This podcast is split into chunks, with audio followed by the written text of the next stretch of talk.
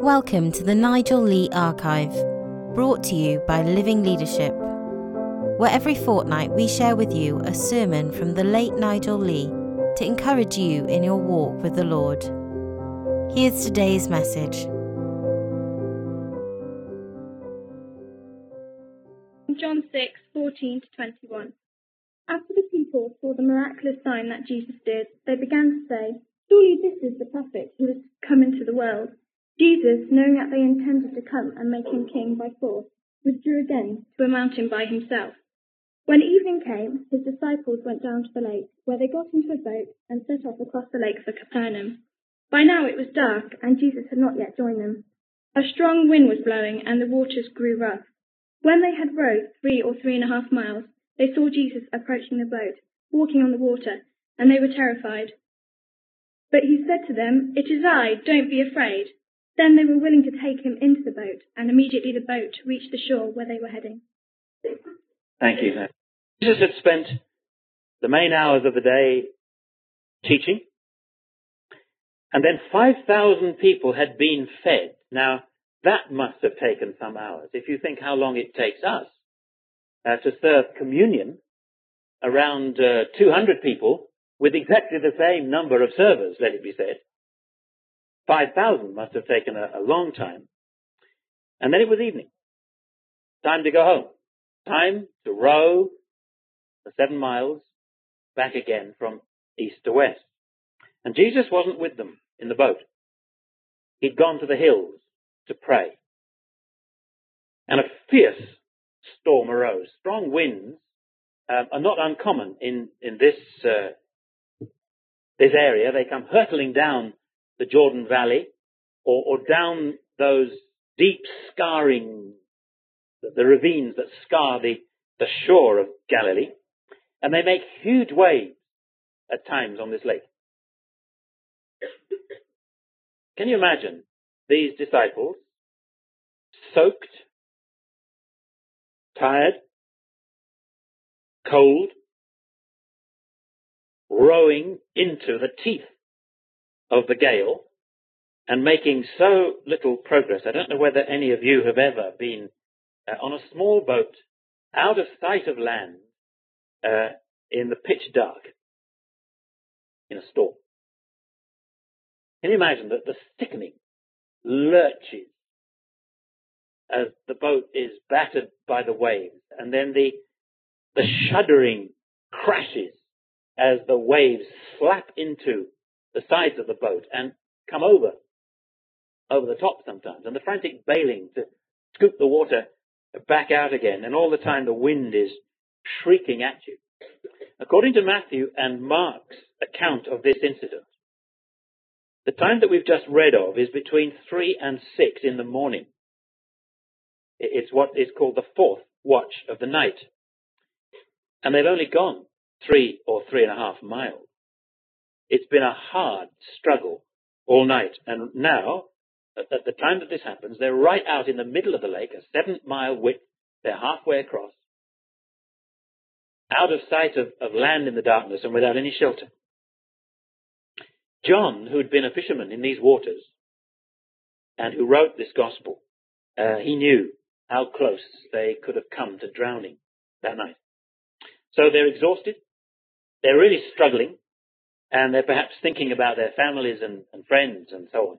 That's the situation um, that we are imagining. And they see a figure approaching them across the water, completely suspending the normal laws of gravity. Imagine, they're, they're facing backwards because they're rowing. And they're pulling at their oars and here comes toward them a man completely unaffected by the storm, walking steadily into the teeth of the gale, actually going faster than they were, overtaking them. Don't tell me you wouldn't have been afraid to see something like that in the middle of that, of that night.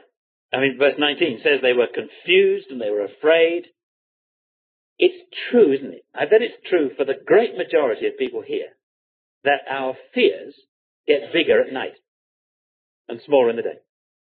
How many times have I spent hours at night tossing and turning, thinking about things which, when the daylight comes and the alarm goes and I get up and go off, they're small things. But in the hours of the night, the stuff that you think about to do with work or family, I, I often have this experience. And the number of you that are nodding right now shows me that I'm not alone in this. There was a further problem for these disciples. I mean, to the Jewish mind of this time, large tracts of water, lakes or, or oceans, were inhabited by evil spirits and ghosts. Where they went when they were cast out.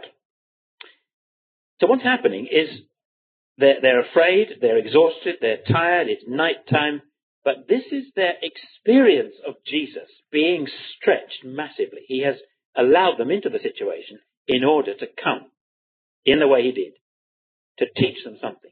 This is the only one of these so-called signs in John's Gospel that is totally private, just for the disciples. Every other one we've, we've uh, been reading and studying and changing the water into wine and healing the nobleman's son and that fellow that was paralyzed and so on. And we will go on next week to see the man that was healed, uh, who was blind and the raising of Lazarus. They're all very public. This is the only one which was for the disciples alone. There are no other spectators or outsiders. And it's almost as if it's been set up that way in order to teach those that want to be disciples of Christ something that they must learn. And he wants everyone else away while he takes them through this experience. And the turning point comes in verse 20, the turning point in the whole story when Jesus spoke to them. And everything I want to say this morning, and I'm going to hope to end a little quicker than normal and give us um, time for a couple of songs and possibly some prayer. You to perhaps pick up something and pray in a sentence or two. Everything I want to say depends and hangs on this simple observation. The turning point was when Jesus spoke to them. Don't be afraid, he said. It is I. We probably would say, it's me. Less grammatically, actually, it is I. Very Jew, very correct grammar. You may be one of those struggling in your life, like these disciples, doing your best, pulling at your oar, weary with the effort of it, but seeming to be getting nowhere. And I want to tell you that the Lord knows exactly where you are. He walked to those disciples in the pitch dark, straight to where they were. No ordinary man on the shore could have even seen that little boat out in the darkness on the lake. Jesus went straight to them. He knows exactly what you feel, what you go through, where you're at in your struggle. You may be one of those afraid of things that are going on in your life. It, it is often in the night times that these worst fears creep up on us and menace us. Things to do with your family, or your job, or you're not having a job at the moment, or stuff to do with health or whatever. Or you may be afraid that having set out on some undertaking in your life, some relationship or responsibility, you're afraid that you're not going to arrive at where you want to get to. Everything's going to end in disaster, you feel. But it was the voice of Jesus coming through the wind that made all the difference that night. I'm here, he said. I'm here. Trust me. Don't be afraid. I can sort it out for you. I'm coming to you. The creator of the universe has plans for us and we need to listen. This actually, this private lesson for those who put their hand up and say, yes, I am a Christian. I've become a disciple. I want to learn to follow. This private lesson is so, so important. There are times when we can all get tired and, and miserable and feel in the dark. And at those points in our life, it is the word of the Lord that we need. It makes all the difference to how you feel about where you're going and what you're experiencing and what might happen and the stuff that you're afraid of and so on. So let's just take it home to you a little bit. If someone were to say to you, ask you a question, when did you last know that the Lord Jesus was speaking to you? You yourself, what would you say? How would you answer that friendly challenge? Because the disciples would have had a good answer to that question um, the next day back on, on dry land. Yes, we heard him last night in the storm. He spoke, he came, he told us not to be afraid, that he was with us, and it was true. We need to be able to look back on a week. Or has it been very long? Months, years? And to know those times when the Lord spoke to us through the wind and in the darkness from his word. The Lord's voice is heard in the Lord's word. He, he speaks to us through his living book and ignoring his word, spending little time just sitting with it open on your lap, reading, pondering, lifting your heart, opening your mind. That is a real danger sign in the Christian life. Because Jesus said in this same gospel to these same men only uh, four chapters later, in my sheep, they hear my voice. I know them. They know me. I call them by name. I lead them. They listen. Maybe a better question for us would be, when did you last seek to hear the Lord's voice? By reading His Word and lifting your heart to listen and obey. So that's at the heart of this story, isn't it? But the, the other remarkable thing in the story is the second miracle. Second miracle, what do you mean? Well, not just Jesus displaying his unique creator's ability to suspend the laws of gravity and walk on water to where the disciples were. The second thing, if you notice in the reading of the story, was when they, verse 21, listened and took him into the boat, they discovered that they immediately arrived. He suspends the laws of space as well. Absolutely astonishing. They didn't have to row any further. The journey that they'd been on was suddenly over. All the strain and anxiety that they'd been going through that night were finished when he stepped into the boat and sat down, smiled at them, and they felt the keel crunch on the sand. Absolutely extraordinary. But how often we find in our experience that that's true. We meet the Lord in a new way. We hear his voice. I was um, this last Monday at the funeral of a, an uncle of mine, a very extraordinary man. But as the story of his life, he's been a district commissioner in the Sudan, he's been a bishop, he's been a headmaster, he's done all kinds of stuff. But there came a point in his life, and the story was told in the funeral. Way back when he was uh, young, late 20s, early 30s, when he met the Lord in, in a completely new way, it totally transformed the rest of his life. And this story had to be told in that funeral service. Uh, it's, it's true. When, when we meet the Lord in a new way, when we give him time to speak to us and we accept his direction, suddenly we find so many of the things that we're straining at or, or struggling over or frightened of or, or wearied by, they're all changed. The night seems to be over in that experience. And that was something too that the disciples privately were learning that night. Let me draw two conclusions then before we finish, and we will sing and pray together as our response. The first is to do with the nature of Jesus' kingship. Did you notice um, at the beginning of the reading that Naomi read to us, the clamour of the crowd to make Jesus king? In, in verse 15, it says they intended to come and make him king by force.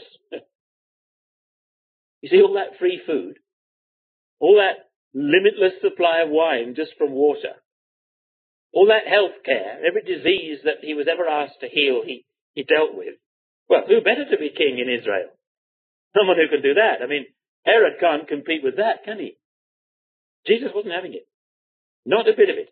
Not this pseudo-political kind of kingship that merely attends to mass physical needs and ignores issues of personal relationship to the king. That is the essential heart of the kingdom of God. Every single person in the kingdom of God relates to the king. So Jesus disappeared up the mountain where they couldn't find him and instead chose to reveal himself privately to his disciples because he is the king. But not the kind of king that they wanted to come and make him. He is a unique king, one who prays individually for all his subjects because he knows what they're going through. One who cares for them. One who knows how to come and rescue them and speak to them and deliver them when they're in, in trouble or need. And one whose kingship over our lives is to be exercised by his voice as we seek to listen to him.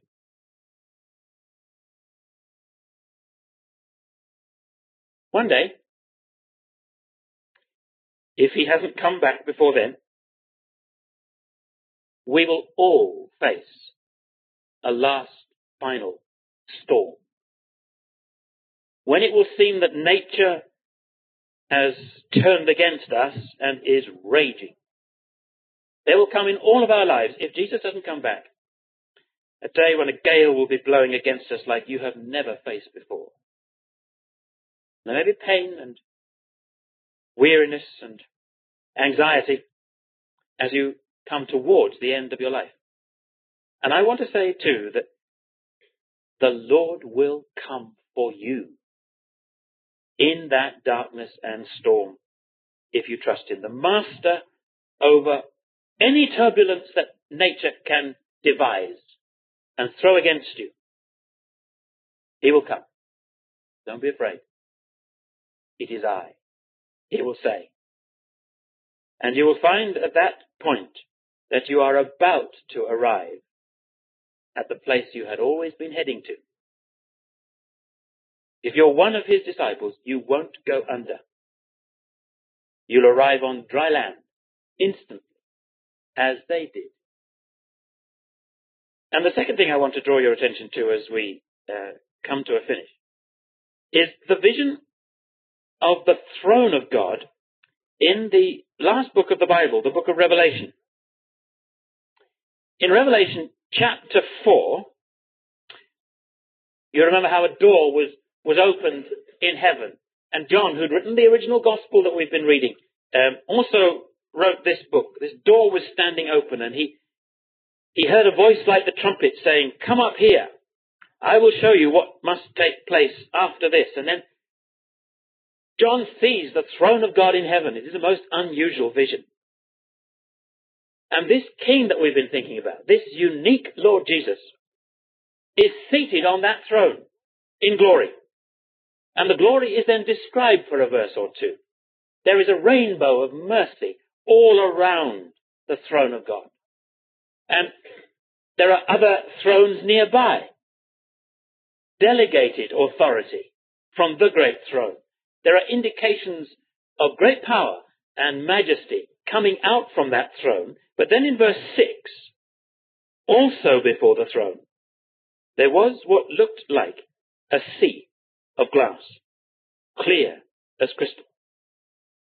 Before the throne and all around it a sea, not now crashing and roaring and threatening, but utterly quiet and under control, as clear and still as a sea of glass. All those experiences in scripture that the men and women that we read of went through, Jonah being engulfed by the waves as he was thrown overboard by colleagues and fellow sailors on that ship, or that hurricane that carried Paul for days across the Mediterranean until he was finally swept ashore in, in Malta, or these storms on Galilee that we're thinking of, they come finally to this, at the end of life, that stillness and calmness before the throne of God. He reigns. With him he will bring us through these times when we trust Him. Let us seek Him and, and hear Him. He will reign, and those who trust Him will not be ever ashamed.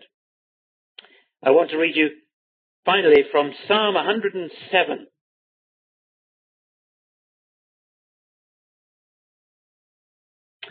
And there are verses there from about 23 onwards that speak of life at sea and on, on the ships, in the boats, in the storms, and so on. Verse 27, they reeled and staggered like drunkards. They were at their wits' end. Then they cried out to the Lord in their trouble, and he brought them out of their distress. He stilled the storm to a whisper. The waves of the sea were hushed. They were glad when it grew calm, and he guided them to their desired haven. Let them give thanks to the Lord for his unfailing love and his wonderful deeds for human beings. So in our lives, let's listen to his voice in the storm. Let's seek his voice. And let's enjoy his unique kingship. So personal and individual for those that respond to him. We're going to stand and sing um, a song that reflects on this and celebrates it, the Lord's my shepherd. Then I'm going to ask that we just sit for a few moments and perhaps different ones, a number, would like to give thanks to the Lord, as the psalm has told us to do. Rejoice. One sentence, more than one sentence. Guest who's with us here for the first time, student, someone who's been coming here for 30 years. It doesn't matter. Let's just have a few moments of prayer and then we'll sing after that a closing hymn.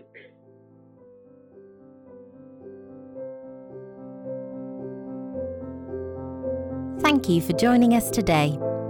The Nigel Lee Archive is brought to you as a podcast by Living Leadership. For more information on the Nigel Lee Archive or Living Leadership's other ministries, please visit www.livingleadership.org. God bless.